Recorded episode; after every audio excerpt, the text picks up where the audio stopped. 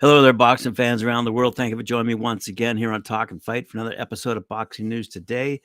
And uh, although I said I wouldn't comment on the Fury versus Chisora fight that's happening uh, soon, I'm going to make a few comments today about it anyway, mainly with respect to the undercard, because I happen to be floating through it. I know Holly Donovan's going to cover it on Friday and she'll be at the event herself and she'll probably be at the weigh-in uh, she'll be all over the place in the next few days leading up to the fight. But i want to make a quick comment uh, with respect to uh, the undercard. Um, i'm going to start off by by mentioning uh, a fight that's going to take place uh, between yvan mendy who is a french champion in the lightweight division and he's going up against uh, an unbeaten challenger dennis berinchyk and he's 16 and 0 with nine knockouts and from the Ukraine. And I just thought it was interesting because uh, I believe he's signed to uh, Frank Warren's que- Queensberry. Um, pretty sure. Um, but anyway, Berinchyk is part of Ukraine's class of 2012, along with Vasily Lomachenko and Alexander Usyk, winning silver at the London Olympics. Famed for his spectacular ring entrances, Berinchyk has even tried his hand at bare knuckle boxing, where he defeated former UFC fighter Artem Lobov via technical knockout. Uh, explained Berinchyk. In March, I had to stop my boxing activity and join a team of volunteers who helped our troops and people in hot points back in the Ukraine. We've been to many places very close to the front. It was not that easy to get back to the gym after everything, but I understood that Ukrainians need all kind of wins, so I couldn't miss a possibility to raise the Ukrainian flag in a European ring. For his part, Mendy is hoping that Berinchyk is coming to make a fight of it after being frustrated by slick movers in big fights previously. Said Mendy, I have lost I have five losses on points. Three of my opponents competed in the world championship fights Campbell, Postol, and Tatli. Those three boxers beat me on points at home and by fleeing the whole fight. So I guess he's looking for a good bang up. Anyway, I wanted to mention uh, as well, seeing we're on the top of a Queensberry, uh, two of Queensberry's blue chip prospects also feature on this big card coming up between Fury and Chisora. Uh, their teenage prodigy, Royston Barney Smith, he's 3 0. He's going up against Nicaraguan Cruz Perez, uh, known as the Pitbull, and future uh, light heavyweight Karol uh, Itauma, who's 8 0 has his ninth professional fight against Slovakian Vladimir Belojewski. Sorry about that. 12 5 and 1, uh, aka Big Bad Vlad, who's based now in Ireland. Anyway, uh, said Barney Smith, it's fantastic. I couldn't ask for anything more for my promoter, and manager, Frank. He's getting me on these top shows. He's doing a fantastic job promoting me and getting my name out there. I'm just blessed and grateful for the opportunities I've been given at Itauma. Honestly, two Tyson Fury cards in one year is a blessing, and I'm going to take the opportunity with both hands. Hey, isn't that good news? So anyway, um, actually, Tyson Fury uh, comrades didn't know this. Tyson Fury comrades Isaac Lowe and Hosea Burton complete the card in six round fights at the super featherweight and cruiserweight, respectively. Wow, that's going to be good. So BT Sport, if you're over in the UK, BT Sport uh, will show the F- Tyson Fury versus Derek Chisora fight uh, exclusively uh, on December 3rd. That's a Saturday night with live coverage starting at 7 p.m. and the ring walks taking place at 9 p.m. Going to be a good one, and Talk and Fight is going to be there. Let's move along now to have a quick look at um, Split T Management. They have a result. They have a really great growing roster of boxers.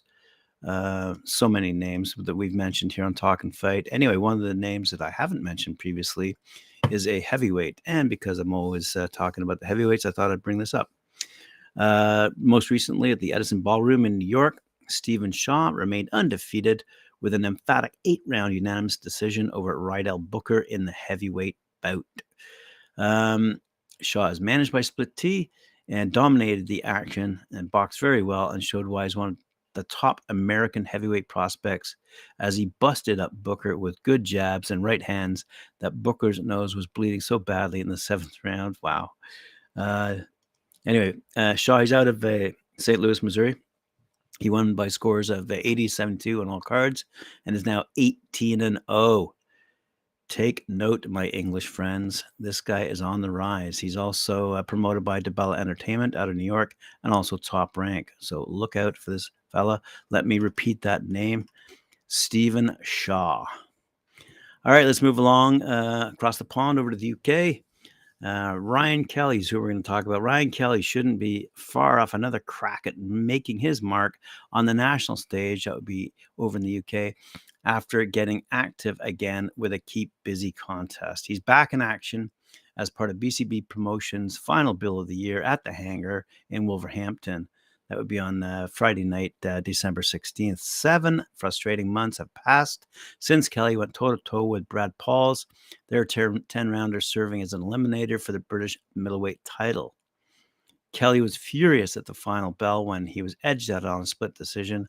One judge had him 97 93 up on points, with the other two scoring 96 94 and 96 95 for Pauls. Calls for a sequel were uh, made almost immediately, but the bout hasn't come to pass. Kelly from Kem- Chelmsley Wood uh, hasn't gone past holding area honors, but has challenged for WBO European and WBC international bubbles. His pro record stands at 16 wins and four losses from 20 pro contests. Pauls aside, the other three defeats were for titles against Adam Harper, Michael McKinson, and Hamzah Sheeraz. So uh, Hamzah Sheeraz, is he coming up in a fight recently? Uh, anyway, Ruthless, as you know, also has a 50% TKO rate when coming out on top with eight stoppages. The last came when he halted Ilyan Markov in five rounds last December. He said, It's been a def- difficult few months just staying in the gym and ticking over. So I'm looking forward to getting back in the ring and letting my hands go again. I'll never give up on getting the rematch with Brad Pauls, but I have to move on. In the meantime, we can do it whenever he wants. He will never catch me off guard. I truly believed that I'd beaten him that night because I felt comfortable in there. I really didn't see it going the other way, and the result was, in my opinion, disgusting. I felt that I'd won clearly, and that this and that was with one hand. My left hand was swollen from round two, and it wasn't easy. But I got the finish. We struggled to get it out of the glove. As soon as it was over, I had 10 days out of the gym, and then we had to date uh, for a rematch, but he pulled out for no good reason that I've ever been given. With the time that has passed, it's obvious that he doesn't want any part of me again. He can do whatever on social media. He's blocked me, so I can't go back anyway.